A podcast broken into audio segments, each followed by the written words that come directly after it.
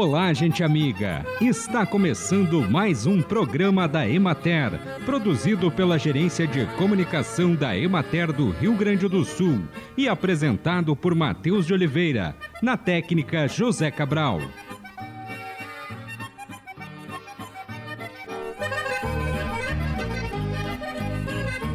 Guarde condimentos vermelhos na geladeira. Páprica, pimenta de caiena e pimenta chiles em pó ficarão mais frescas e conservarão por mais tempo a cor intensa que pode ser desbotada pela luz e pelo calor. Ressuscite o mel que cristalizou aquecendo-o em banho-maria. Mexa até os cristais se dissolverem. O mel não pode ser guardado na geladeira, pois cristaliza mas pode durar para sempre mesmo depois de aberto, porque enzimas do estômago das abelhas geram substâncias que combatem bactérias. Guarde a maionese na porta da geladeira. Na parte interna, ela pode ficar gelada demais, fazendo-a separar-se e acumular óleo no topo do vidro. Mantida na porta da geladeira, ela vai durar dois ou três meses depois de aberta a embalagem. A mastite bovina pode ser classificada em duas vertentes, a subclínica e a clínica. Para o analista técnico comercial da Quintia Brasil, médico veterinário Solano Alex Oldoni, em casos de mastite subclínica em casos de mastite subclínica, só é possível detectar a infecção quando é feita uma análise do leite e que, consequentemente, é constatada uma quantidade excessiva de células somáticas, o principal sinal de alerta. Para Solano, em média, uma vaca leiteira produz uma quantidade que varia entre 20 a 30 litros de leite por dia Entretanto, quando há mastite subclínica, o produtor pode perder cerca de 2 a 3 litros dessa produção por ordenha. Um animal pode passar todo o período de lactação com a mastite subclínica e sem a percepção do produtor, se as células de defesa não conseguirem combater a doença. Acompanhe agora o panorama agropecuário. A cultura do feijão está em implantação. A área estabelecida é maior nas regiões Central, Planalto Médio e Alto Uruguai, onde aproxima-se do final de semeadura. A região Sul tem índices intermediários de semeadura próximos a 40%. Na região Nordeste do estado, onde a topografia é mais elevada, a operação ainda é incipiente, aguardando o aumento das temperaturas as lavouras apresentam um desenvolvimento ligeiramente afetado em função das temperaturas mais baixas. Em termos fitossanitários, prosseguiu o monitoramento de doenças, sobretudo a antracnose, que é favorecida por temperaturas amenas e pela presença de orvalho ou chuvas. Na região administrativa da Emater de Frederico Westphalen, a semeadura alcançou 80% da área prevista. As condições do clima foram favoráveis à cultura. Os picos de temperatura, a radiação solar satisfatória e as chuvas volumosas permitiram melhor crescimento e desenvolvimento das plantas. Na região de Juí estão em fase de desenvolvimento vegetativo 73% dos cultivos, em floração são 8% e formação de vagens 19%. O desenvolvimento está abaixo do esperado em decorrência das baixas temperaturas. No período, os produtores prosseguiram com controle de ervas daninhas e insetos. Na região de Santa Maria foram semeadas aproximadamente 90% das lavouras de feijão previstas, sendo que 70% delas estão em desenvolvimento vegetativo, 27% em floração e 3% em fase de enchimento de grãos. Na região de Porto Alegre, houve intensificação na semeadura, que alcançou 70% da área prevista. A cultura encontra-se em desenvolvimento vegetativo sem problemas com pragas e doenças.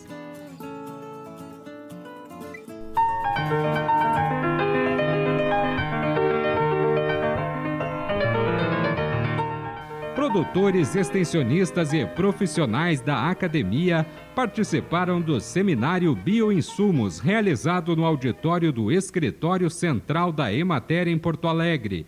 E é sobre isso que a repórter Raquel Aguiar conversou com o professor da Universidade Federal da Fronteira Sul, Evandro Schneider. Professor, fala um pouquinho sobre o Programa Nacional de Bioinsumos. Então, o Brasil está entrando numa nova realidade que é o uso de insumos biológicos no processo produtivo. Esta realidade já vem há longos anos na produção orgânica, mas na produção convencional, nas últimas décadas é que se intensificou em uso de micro-organismos controle da lagarta, para aumento da fixação biológica do nitrogênio para as culturas como a soja, para culturas como o milho, e agora cada vez mais está em voga o uso de produção dentro da própria propriedade, ou seja, a produção on-farm.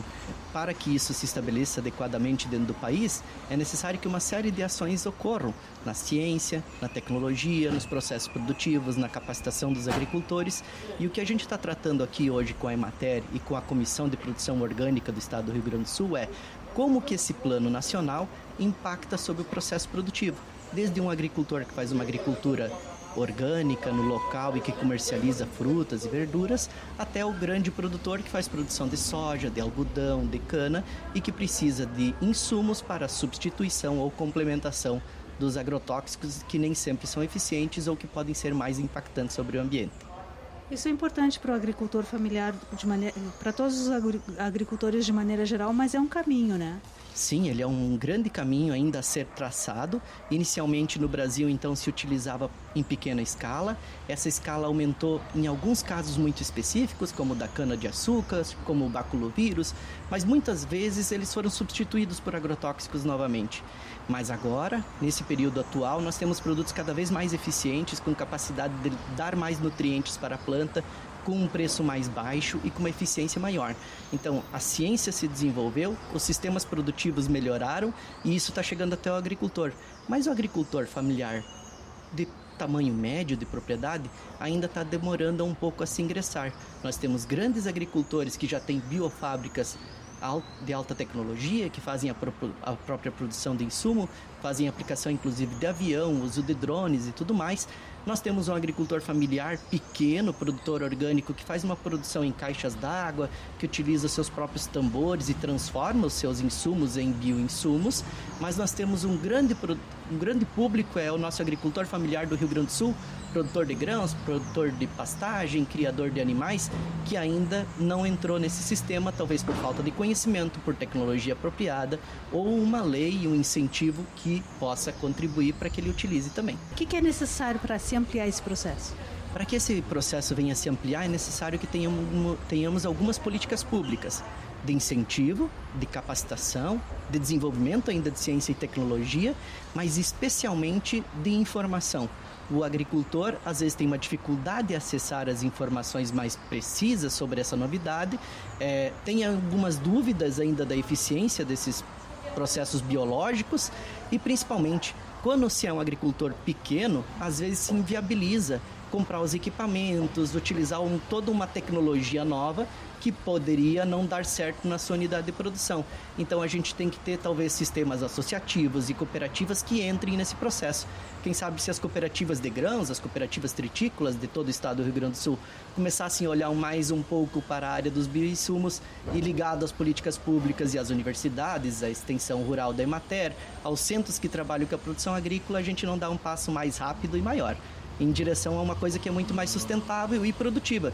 Porque nós hoje somos grandes importadores de insumos para o processo produtivo, que vão ser desde os adubos, que a gente importa muito e que paga muito caro, e que podem ser substituídos muitas vezes por bactérias fixadoras de nitrogênio, por manejo diferencial do solo, o mesmo acontece com os agrotóxicos, que além de ser contaminantes, de contaminar a pessoa que aplica e ninguém quer aplicar esses produtos, a gente talvez aumentando a microvida ou usando elementos de controle biológico, de competição ou de fortalecimento da planta, a gente consegue fazer um sistema cada vez mais sustentável e produtivo. Muito obrigada, professor. Acompanhamos a entrevista da jornalista Raquel Aguiar com o professor Evandro Schneider. Algumas plantas são naturalmente repelentes, pois são desagradáveis aos insetos, como moscas, mosquitos e pernilongos, e até as pragas comuns dos jardins, como pulgões, cochonilhas e lagartas diversas. Para conseguir este efeito, basta você ter algumas dessas plantas repelentes em alguns lugares estratégicos do seu jardim e da sua casa O que faz com que as plantas tenham essa ação repelente são seus óleos essenciais, cujo odor incomoda os insetos, apesar de serem agradáveis ao nosso olfato. Isso não quer dizer que os insetos vão desaparecer só por você ter plantado uma alfazema, ou um alecrim, ou um canteiro de crisântemos, mas com certeza vão diminuir. E assim encerramos mais um programa da Emater. Um bom dia a todos vocês e até amanhã neste mesmo horário.